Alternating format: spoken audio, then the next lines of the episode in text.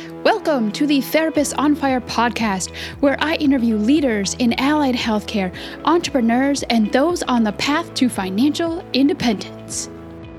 Welcome to the Therapist on Fire podcast. I'm so excited to be here with Dr. Donna Lamke. She's a physical therapist, and we're really going to dive deep into burnout. Where is our profession going? Why is everyone in healthcare leaving? And then also, we're going to talk about her hidden talents, resume writing, and sort of career mentorship and getting you on the right path to find any career you want to. Thank you so much, Donna, for being here. Um, I really wanted to start with what we were talking about just before we got on the podcast about burnout and sort of how you saw this big shift from where you first became a physical therapist and, and sort of the vibe, the career, and now there's so much burnout and share that story. It's so it's so interesting to me because I've been a PT for 28 years and I've, I've done it with so much love and so much passion. And I still have it, but I can feel where what's going on in our profession is is beating me down. And I have so many colleagues that are, are going through the same thing. And up until I, I, literally believe 24 years ago, none of us ever spoke about burnout. Nobody left the profession to do, I think I knew three people that left. And now all I hear is, what else can I do? What am I trained to do? Is anybody hiring? They go and try, and then they go, I can't make any money. And nobody, everybody is struggling so badly with work life balance. Yes. And it's just, there's a lack of, I don't know. It's just, I, and I've seen it in the work environment that the collaboration and feeling valued. Nobody feel I don't think most of us feel very valued in the workplace. We value our jobs and we certainly value our patients.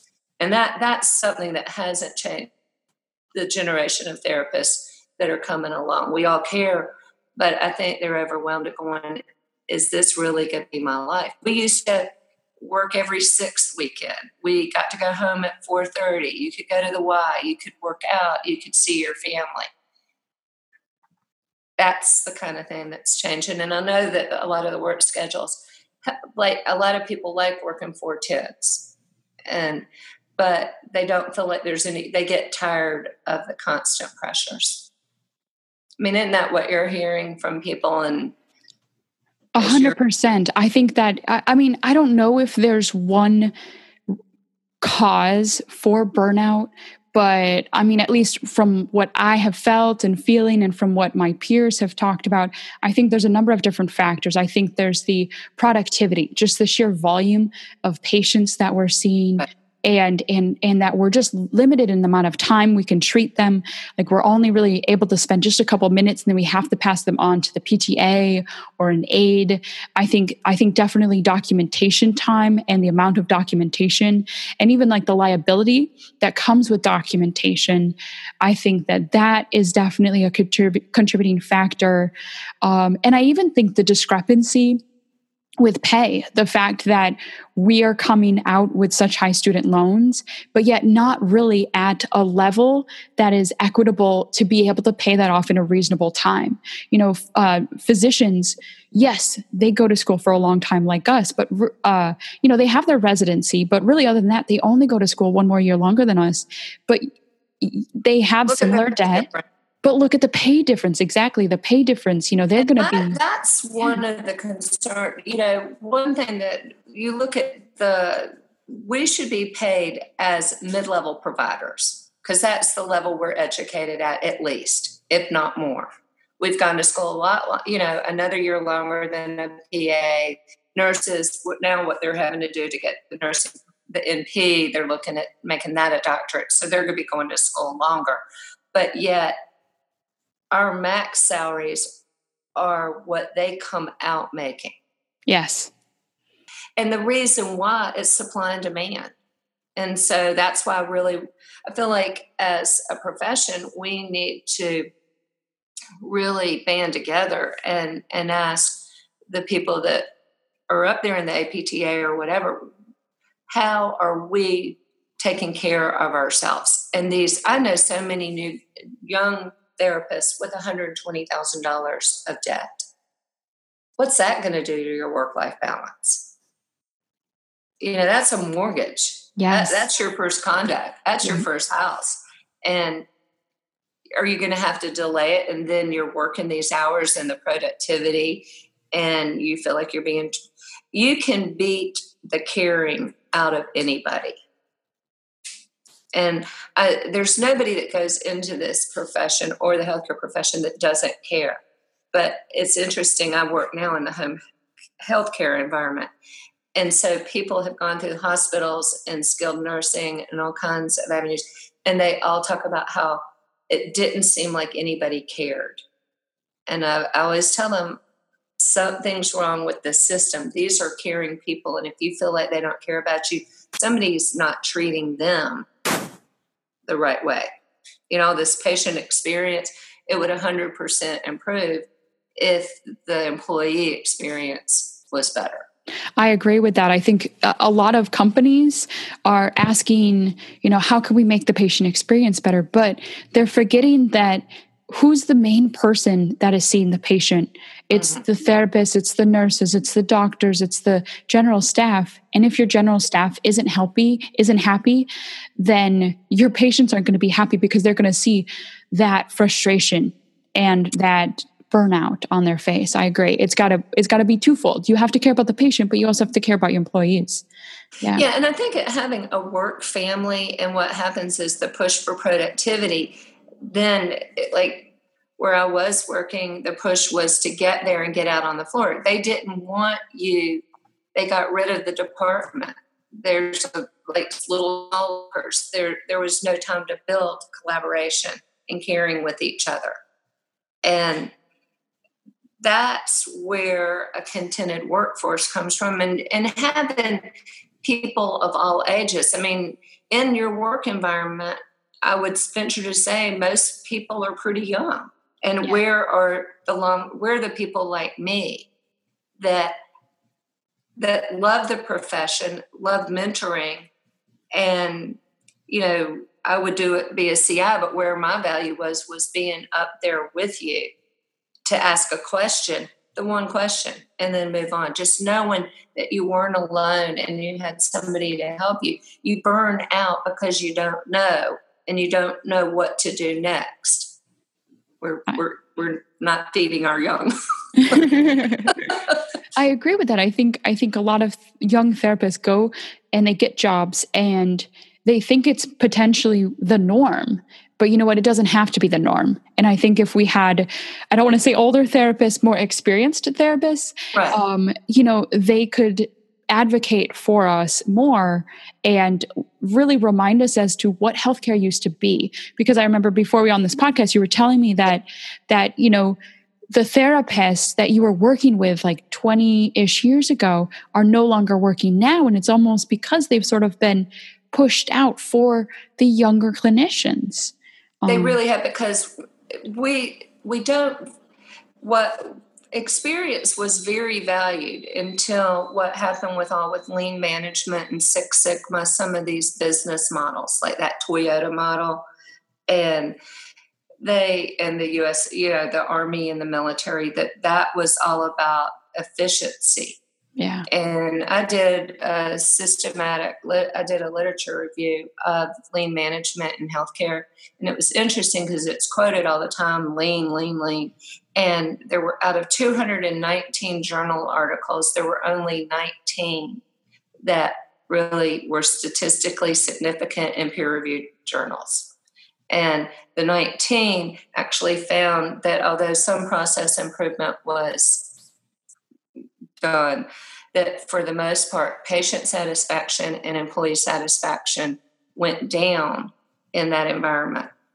And so a lot of what's happening, I think, is the business model that it's all about efficiency. And I know I've heard people say they don't people don't care about they would rather see the therapist earlier in the morning like lining up like a taxi cab at the airport, get in the first cab, you know, take the first therapist when really they're they're I'm a neuro-based therapist at heart and really worked with the autonomic nervous system fight and flight response. And so if people don't feel good, they're hurt, they're sick, they get to know you, you're safer. Meeting new, a new person activates their system. They don't want that, but the business model says, hey, efficiency is what they want. We go into this because we're people, people. Yeah. And we're not allowed to keep seeing the same person. And I think that's a lot of where the burnout goes as I well. Can. But it's, you know, and I, I, think I always like to stay in the positive. What are the solutions? Yes. then, you know, oh, it's been this. Yeah, it was great. And there were good things about it. There were good things about, you know, evidence based practice. I think that's important for us to have. But what about, I think the pendulum swing is going to come back there's no doubt in my mind. And I, like the things that I see you doing and other therapists do when y'all are thinking outside of the box and un, you're you're advocating for your value. And yes. we know it's there. But how how do we come together and get people to listen to us? I agree exactly. It's got to be a, a unified voice, and I think yes. that's what I am trying to do is is help people illustrate that they have multiple talents, is that they are worthwhile, and the same with you, Donna and Meredith Caston. You know, all of us are trying to rise up and and advocate for our profession and it doesn't we don't want to leave this profession i love being a physical therapist. I say every day, I love being a physical therapist and I love my patients. I will brag about them till till forever. They are so amazing and so hardworking, but it's the day to day. And and you know, I love my job. I love my coworkers, but it, it's those other things. It's the systems, the productivity and that. And that is if we change that, then I think it, w- it will change. And, and that's exactly where I want to go with this next is, is let's come up with solutions because this is not to complain. I don't want this to be a yeah. complain fest yeah, podcast. that's not what we're here for. But, but, you know, Donna has seen the change in healthcare. And I think listening uh, to your voice, especially, and other people that are experienced therapists can help us advocate better because you can understand the model like it used to be and try to integrate that with the current model. And I think that one thing that happens to my generation is they've gone quiet. I don't know why, but I just, I like collaboration and teaching. And so I've always been, I, I look at the people that I'm friends with and, but the older therapists, my age grouping, for the most part, they go off their own ways. That they that they've separated themselves, and so they're kind of immersed more in this isn't the way it used to be instead of getting involved and going let's collaborate. Hey you know these are the things we used to really love and what can we do to bring this part in? And what if we all stand together? I think there's some of that missing but that's why i love talking to you and meredith and staying in the positive way Yes, yes, exactly. I see on Facebook too a lot of people having the burnout, but try to take it positive. You know, where can you go with that burnout? You know, who can you speak to about that burnout and and find solutions and and find positivity. I agree 100%. And I think you know, there's a lot of things that it, I don't think the solutions are too too hard. You know, I, I think I we I think we talked about the um the surplus. I think that that I think that having more of a scarcity model. I think that there's almost too many PT schools and we're almost building and creating too many physical therapists. I think we almost have to slow that down and focus more on the quality of the therapist. You know, I do a lot of mentorship with new graduates and they mm-hmm. come to me and they don't know how to find a job. They don't know how to interview. They don't know how to write resumes. And we'll get to some some interview yeah, they really don't. That's why I'm and laughing. I'm yes, we'll, we we are going to get to some tips yeah. with you really soon. But it's exactly like that. They don't know how to do these and I always say, that I went to physical therapy school and I learned how to do physical therapy, but not how to be a physical therapist. Physical and, therapist. and that's more than just a manual skills. It's more than just Uh-huh. manipulation. It's more than just anatomy and physiology. It's communication, it's organization, it's business.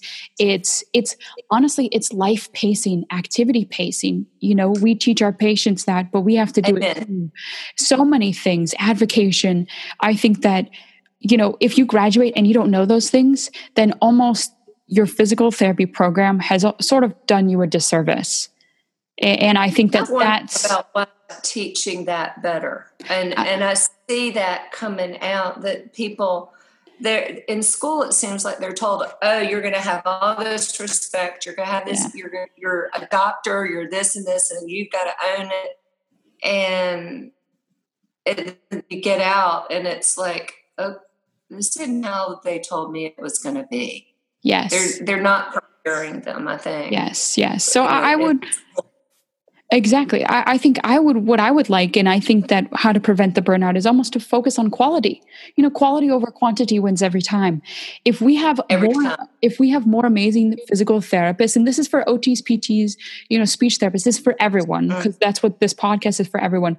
But if we have more quality therapists, we will shine and be even more amazing to our patients, even more amazing to the hospital, even more remarkable. And that will actually improve uh, the jobs for us, improve the progression for us, and improve our salaries. We'll ha- what will happen is that we'll be making a difference. I think as we learn to listen better, I, I was told one time by a doctor, and he said, if you ever don't know what's wrong with somebody, ask the patient. And rather than having my ego involved in it, be curious. If they're not getting better, if they if it does seem like the, the pain is in their head, ask myself, what am I missing? Yeah. when I get with a person it's just like letting the rest of the world disappear. They're my only patient. Yes. Yeah. And that way they can't smell my busyness on me because I've made that decision. If I have to just see you today, that's all that's going to happen. Yeah. Well, And I, if I do that with each patient, then they feel different. They can, but I think that a lot of people go, I'm, I'm hurrying, I'm hurrying, I'm hurrying. yes. And the patients can tell. Uh, oh, So they we're not like 100% how tell. to talk. We we're not taught how to efficiently function and maintain that personal connection. What are what are the kind of we're great communicators, but then we get so busy, it gets lost. I, I 100% agree. I think that that's why you're hearing like a rise in cash based practices because people, and I've heard it from other people, you know, other patients and, and people wanting to find physical therapists. They're like, I don't want to go to that clinic because it's just a puppy mill. You know, they see me for five minutes and they move on to the next person. I don't get any service. And so you're seeing a rise in cash based because people want that quality one on one. So it's almost like reflecting poorly on physical therapists because we need time. And I think that that the healthcare model isn't for time. It's not It- for for that. No, But we and need time. that's why I've gone into home health. Yeah. Because, you know, when I the first time I felt myself irritated about how long a patient was taken in the bathroom, I was like, this isn't their fault. They're a person. and you know, but I could I could hear the business model going, you're not gonna have your productivity today and I'm gonna get written up. And like so I I ended up in home health. And so maybe my work life balance can be scrunched, but I can spend the time with the patients without somebody really pushing me for that productivity. Good. So there you can find ways. I know so many people that are doing cash cash based and it's a beautiful thing. They're getting amazing results because they can spend the time. so let's talk about some solutions here in review. So you know, Donna and I have spent some time talking about burnout and trying to theorize why it's going on. But here are some quick solutions for for um, fellow therapists. I think one is to try to advocate for yourself in your job. You know, talk to the supervisor and and your lead therapist and talk to them about that. And I think um, you know, get a mentor like someone who's been there before and they can help you advocate. I So um, because it's really productivity. It's if you feel pushed and busy, there's that. I think trying to advocate for more time with your patients will make you feel more satisfied because you'll be getting better quality as well as feeling less busy and less, you know, stressed. One of the things that you're talking that crosses my mind is to me, I wonder, like, you know, it's that whole thing going back to the root cause that asking, you know, advocate for all that you're talking about, but also look for mentoring on documentation. What can I do to improve my documentation so I'm doing less of it? Yes. You know, what actually needs to be on the documentation so that I'm not spending an equal amount of time documenting as compared to when I'm the patient. You yes. know, it, a lot of times it might, might take me an hour and a half to start, and then it's two hours to do the documentation. That's just wrong.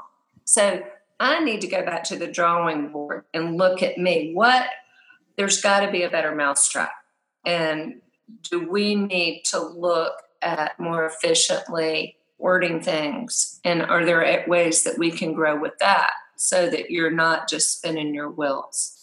So I think that those are important components too. And I think to me, recognizing the difference between when you're being asked to do something that's unethical, when it's crossing a line, that this is not about patient care.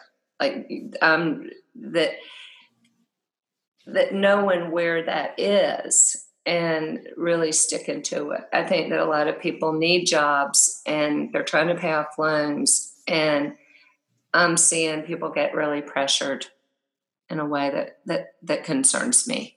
Yeah, no, I agree with that. Always advocate for yourself, especially your professional license. You've gone through all this, so you don't want to lose right. that professional license. Yeah, yeah. Like, um, speaking. Um, Speaking of, you know, you have a talent and you help people write a resume and really create a professional identity. And I think that that is also going to help with burnout because I think that if you can find a better job or if you can show in your resume that you're worth more, that you can maybe have a better salary and have a better, um, uh, you know, uh, position. So, can you talk a little bit about what you help people with in terms of their resume? Yeah, I'm going to give you an example that I think is beautifully done. I have a really good friend who is a therapist who's uniquely and expertly qualified. So she was transitioning and she was a lead critical care therapist. And so she was she is now teaching national level. And so she needed a CV, a curriculum vitae that document that that she had the skills for that.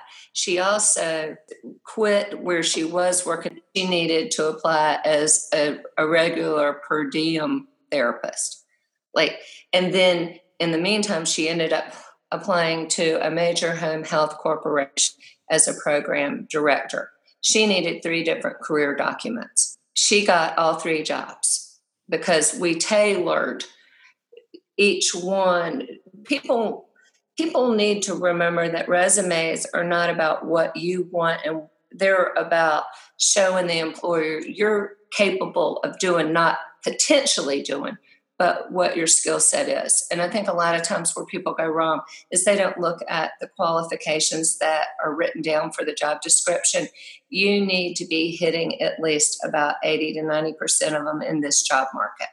And mm-hmm. if you don't have them what do you need to go get to be that qualification? How can you get that IT experience? How do you creatively move into that? And there are all kinds of ways that people aren't, they're too black and white about it. And one of the things you don't, one of the things that scares me when people say burning out and leave, because invariably I promise you, you're going to need or want your license three to 15 years from now if you do not keep your foot in the door, at least even just see one patient a month per diem, because then you're showing continuity. And as a resume writer, I can see your love for patient care. But if you leave because you want to go try something else for two or three years, when you come back, you're going to be competing against people that haven't left. Okay. And that's what people don't realize. So don't keep your foot in the door somehow. I mean, even if it's like one Saturday afternoon a month, what you know, find a way that you've got some patient contact. You know, as you go off. Or one of the, I knew somebody that wanted to go, um, that wanted to sell medical devices. So as a PT, great clinical skills, but they wanted sales experience. Well, we sell health, but nobody knows that. so one of the fastest way to get experience in that position, maybe drop down to a part-time position or whatever, then get some kind of position, enterprise rent a car. Go work somewhere like that because they have great sales training. Do that for six to nine months. Then you've got your sales training. Then you can go sell pharmaceuticals. Do that for two years then you're who a medical device company wants to sell. So rather than moaning about wanting to go in sales for three years, if you proactively plan, how do I create and develop these skills that would get me? What am I missing? Mm-hmm. You've got to look at what you're missing and then proactively go get it. Whether you volunteer, you you intern, you one day a week, you this or that, whatever it is, you can we're fortunate there's so many per diem jobs out there yes. That that we can't we have you know and i think people sometimes don't realize how lucky we are that that as we learn to augment you know and focus on those skills. But i think that your career your career documents how you present yourself how, how, one of the blog posts I recently wrote was when you're running your basic resume, but you've got to customize it to each individual job because what you're doing is like if you were tr- if you were the hiring manager and I'm talking to you, I've got to go, Emma. The reason you want me is because of X, Y, and Z. A lot of times, as the applicant, you forget that maybe 500 resumes have come across your desk. Yeah, and with the applicant tracking systems, and people don't even understand about that. PT schools, the career people that help them don't even know to tell. They don't. There's so many things about professional resumes that, that the resumes aren't even getting past the computers, the application process, the job boards, because they're not written to identify keywords. The applicant tracking system is a really interesting thing that not 80 percent of the jobs you're going to apply for, unless it's like a private client, you're going to use an applicant tracking system. And so what happens is if you're using a job board or you're uploading your resume, it's going through an applicant tracking system. And so basically they're looking for keywords and then they're scoring them. And so that's how they get a ranking. So if they get like it used to be a job that was advertised in the newspaper, they might get 25 resumes now online, they'll get 500. And so, how do they rank them? They send them through. And so, they're looking for people that, you know, they look at things like zip codes. They don't want to hire somebody from like across the country because they know you're going to come and leave. So, you've got to be strategic and think about those kind of things when you're doing your resume. You've got to get the keywords. A lot of times, when people talk about their skill set. They're they're describing soft skills like people person, um, leadership skill. You know, that's every one of us. What a comp, what a hiring manager wants to know is, tell me some examples of when you turned something around. When were you? When did you display leadership?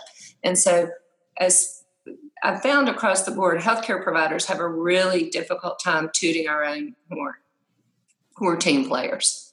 And so, how do you take your team accomplishments and put that on your in, individual resume? And so, those are the kinds of things that I help people do so that they can really be the ones that are noticed.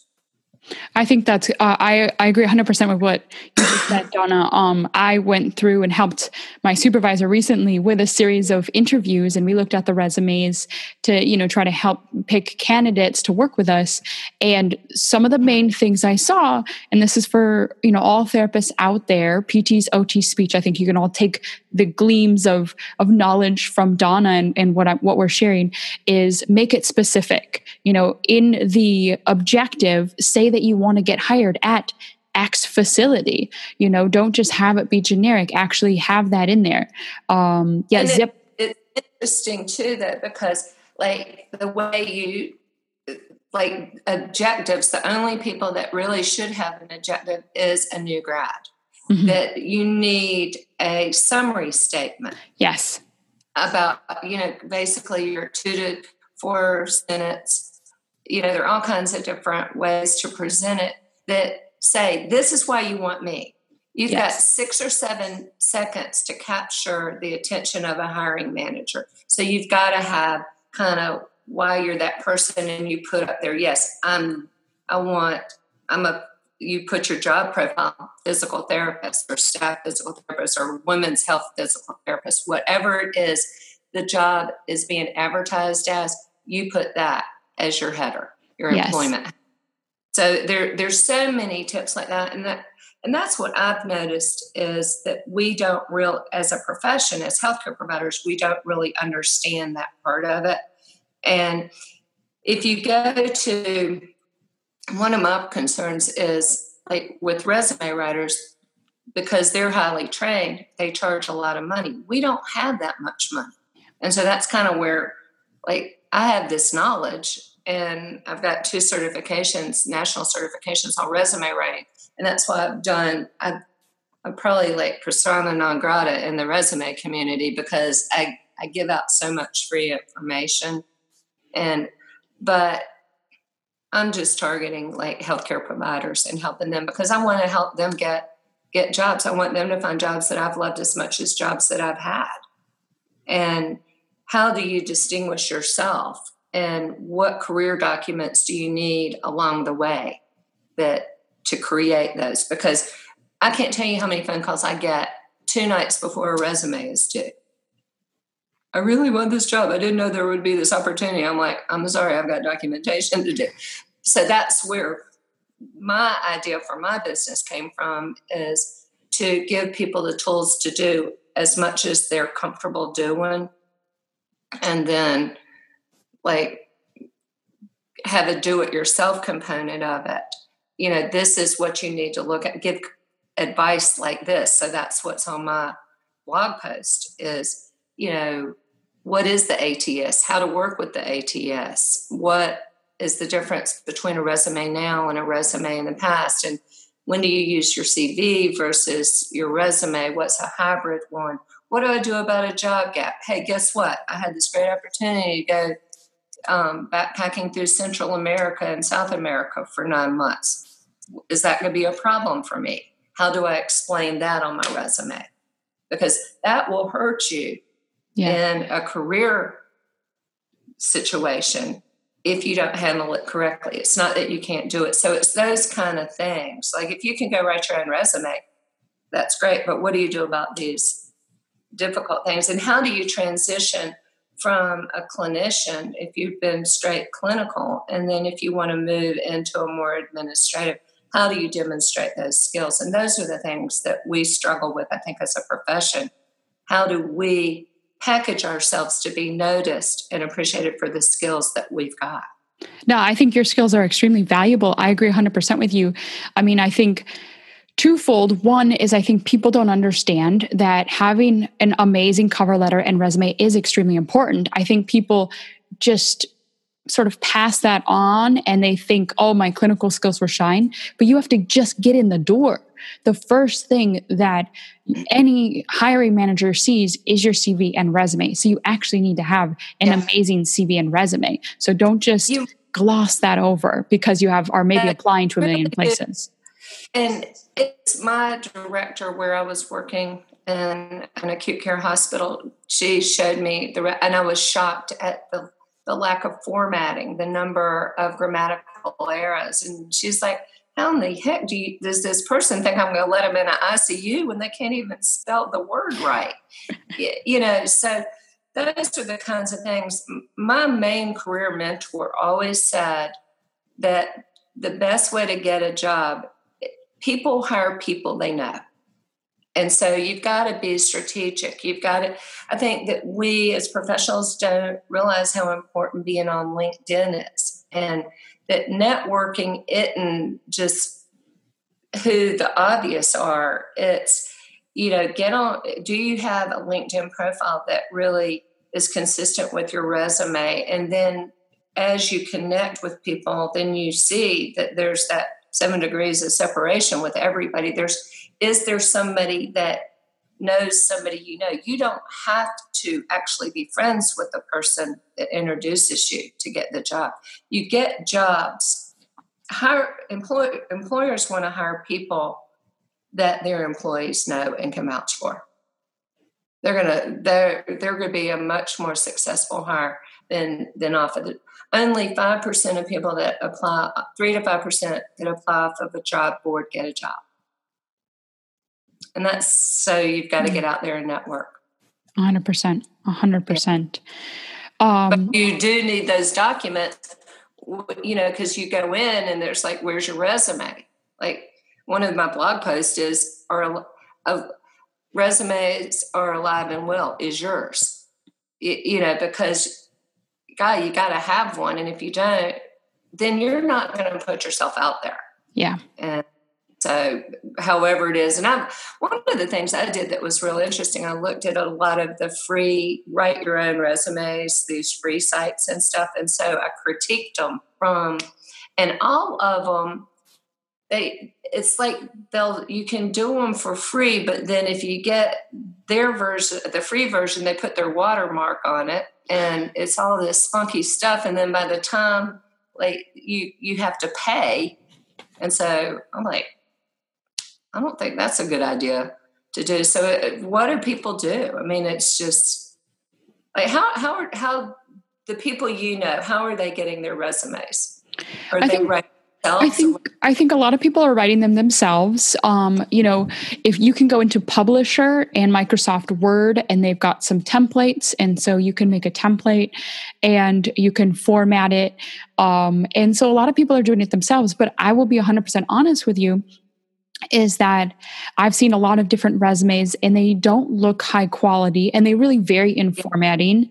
And the other thing is that this is not being emphasized and and really taught. So listen to what Donna's saying because I think that this is extremely important. Um, and you need to have consistency in your formatting to stand out. Like if you, especially non-clinical too, I think you were sort of segueing into that as well. Yeah. Is non-clinical if all you have is physical therapy or occupational therapy skills, but yet you want to become an administrator, how do you do that? You have to really format your resume and your cover letter and really highlight certain things yeah. and be creative. And you have to dig deeper into when you've had those leadership skills. Like there, there's strategy, and that's what I'm trying, you know, because I'm trying to create an avenue for people that have these questions what do i do and how do i describe this you know when when do i include this job if the job doesn't apply for the one you're wanting like my friend that i was talking about that ended up getting the program director job if the the job that she wanted for PRN, if she had given them the program director job, they wouldn't have hired her because she was overqualified. If she gave them the PRN resume, she would never have gotten into the job. Yeah. So she, what we did was highlight the particular skills. She was the same person on every document. There was nothing fictitious about any of them. It's just, it's okay to leave stuff off that isn't pertinent. You're proving your case. And I think one of the things I wanted to circle back to with the templates that you get, a lot of them are not applicant tracking system compliant. They're not ATS compliant. And what happens is if you don't hear back when you've submitted a resume, it means you got kicked out. So you don't know if you've gone into the dark hall. If you're not compliant, they don't come back and tell you, hey, your resume is not compliant. You just don't hear from them. Okay. So I think that's the scary part to me. And you can't, the problem is there are over 300 different applicant tracking systems. So you can't just figure one out and know how to write it. So that's what I've tried to do is, you know, you want a basic template that is going to get through that system. Mm-hmm. And that, that's what I'm trying, like, that's in, what I'm in the process of making is saying, hey, if you want a template that will work and get through it, here it is. If you want it for free, this is it. You know, and, and I've donated that to the APTA, the student part, because I want people to have these documents that are going to get them the job. I don't want mm. them thrown out through the, the applicant tracking system. So, for listeners, I will put in the podcast show note links the um, links to the APTA template so that you can go and find Donna's templates. Um, at the end of the show, too, I'll, I'll get Donna's information and her website so that you guys can find her and ask her any questions and to go and look on her website if you want more specific guidance on this. So, I feel like we yeah. could talk for forever about this, Donna, but I also know that you did another really amazing talk on creating a professional professional identity. And I was wondering if my, you could just yeah, share a little bit. share a little yeah, bit about that. Creating your professional identity has the, there are three legs to it. I say that there's your social media presence. You got to be careful how that looks. Um, you've you've got to be on it. A lot of people think that if you like my name's Donna Lampke, and I'm thinking, okay, well, I'm going to hide myself. I don't want employers. And so my Facebook page is Donna Lou. Um, they're still going to find me because they have ways, they, they look at the, the email that you're signing up on. So they know all. And I know a lot of hiring managers, and 90%, 90% plus of them say that they look at your social media presence. And so they're looking at inappropriate things you've posted. They're looking to see how many alcoholic looking pictures you have, what kind of partier you may or may not be, you know, what you're liking, what you're not liking. They're looking at that. And it's interesting because on a resume, you can't put your picture on it because otherwise you're going to be excluded because they they won't look at your resume because they'll they could be accused of ageism. So they, they want it to be generic like that. However, they'll go look on your LinkedIn pitch profile where you need the pictures. They're, they're looking at you. So you really need, so your social media is a big part of it is you've got to have a LinkedIn presence and there's certain guidelines. And as my, my website is kind of a work in progress. So if you have a question, I have all the stuff. I'm I'm learning how to do websites, and that's like out of my comfort zone. But I have all the information so I can share it with you individually and then as I'm developing the business. But I have a lot of templates that I, I definitely want to make available how to do your basic CV and your resume and stuff like that, how to create a LinkedIn profile, what needs to be in it, how many connections you need to have just basically. So, your social media presence, you need a basic resume so that when you want to customize it that you're good to go. So you've got your you've got your education down your jobs that you've done. You can kick them in and out and shift them around but you need your running document. Mm-hmm. your cv is the story of your career your resume is you selling yourself. So they're two different documents and you need to know when to use what. If you if you want if you're going to give a presentation at combined sections or you know a state conference you need a cv you don't need to sell yourself. You just need that career document that in a like a cv list. You know i've i've created a custom template versus the one that was on the apta i don't like it. It's not a good one.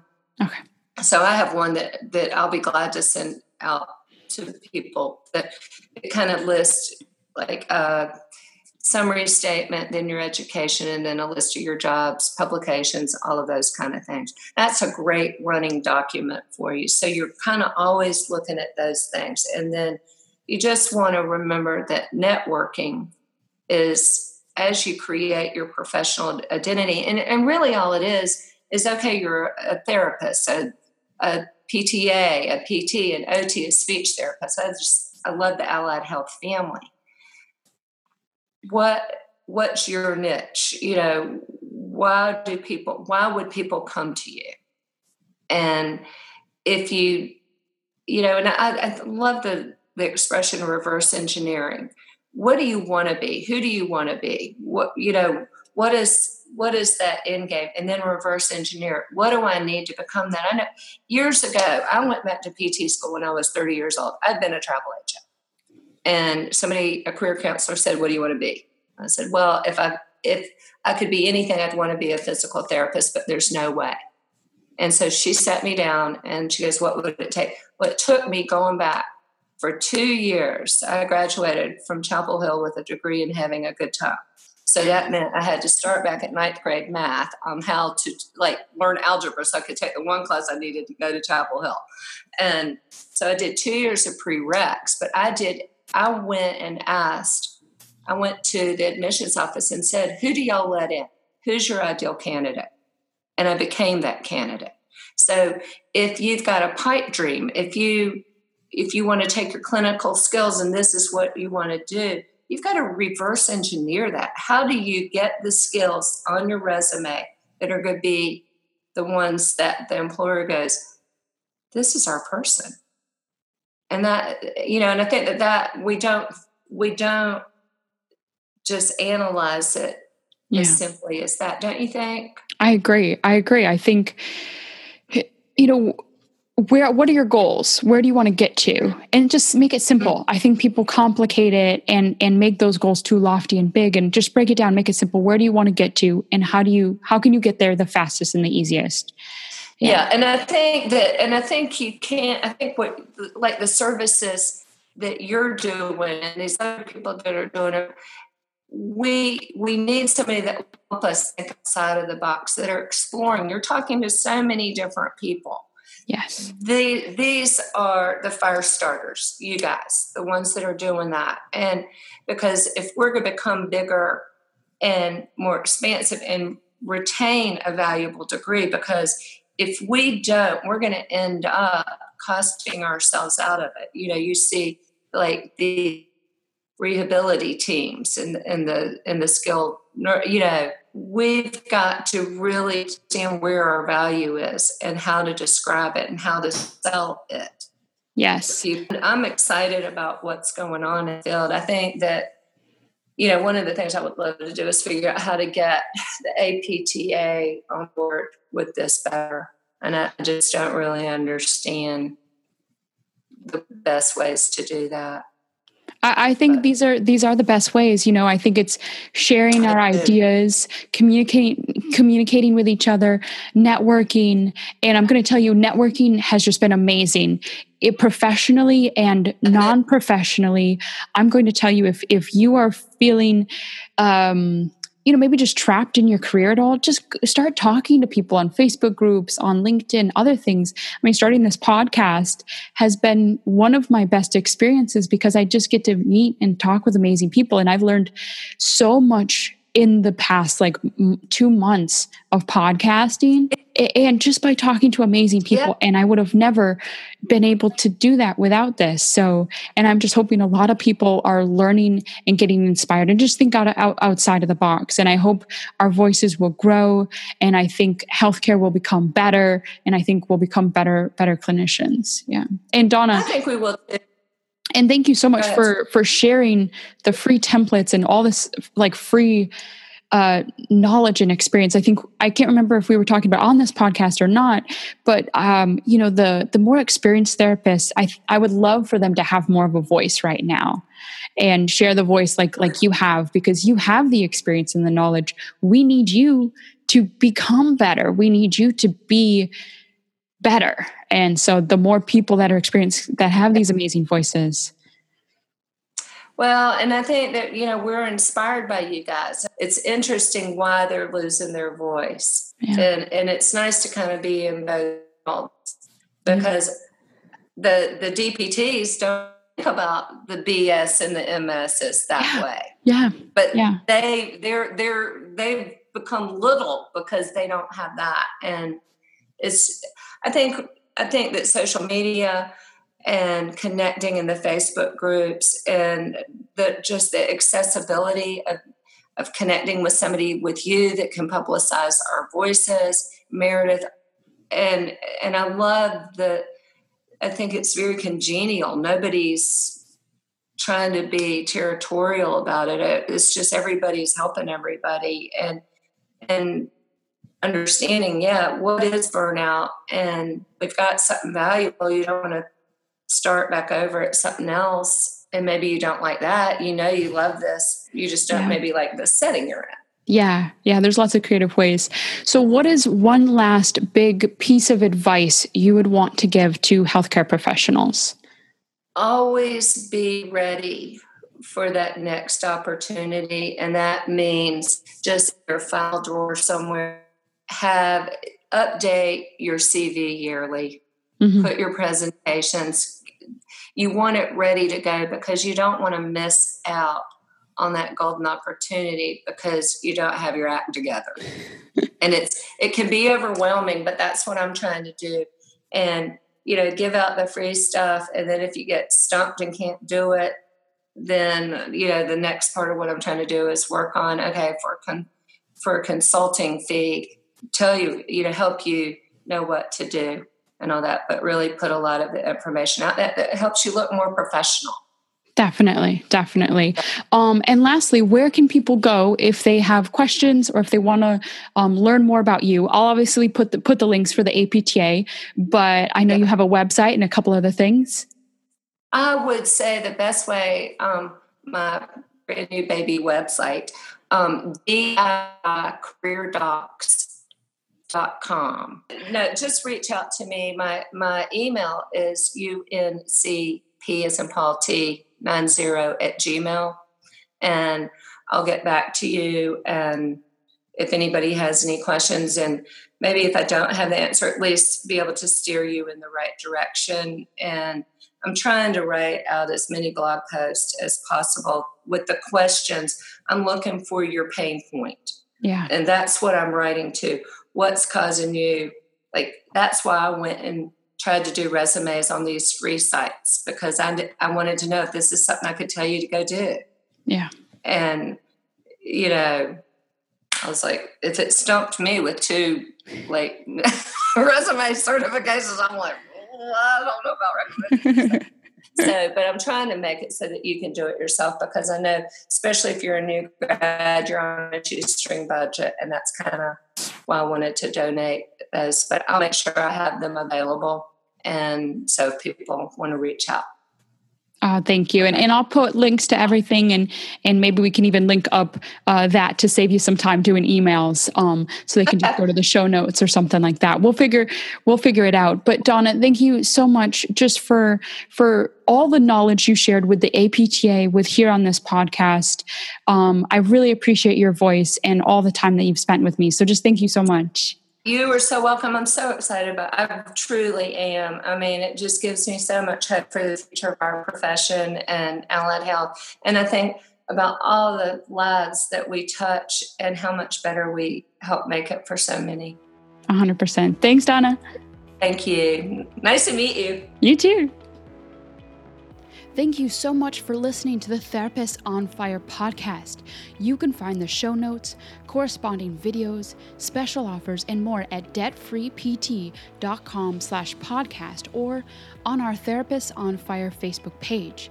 This podcast is all about igniting the passion within you and helping you become a financially free, location independent therapist entrepreneur. So don't forget to subscribe to hear more amazing episodes and leave a review on iTunes so that more people can become therapists on fire and change the world.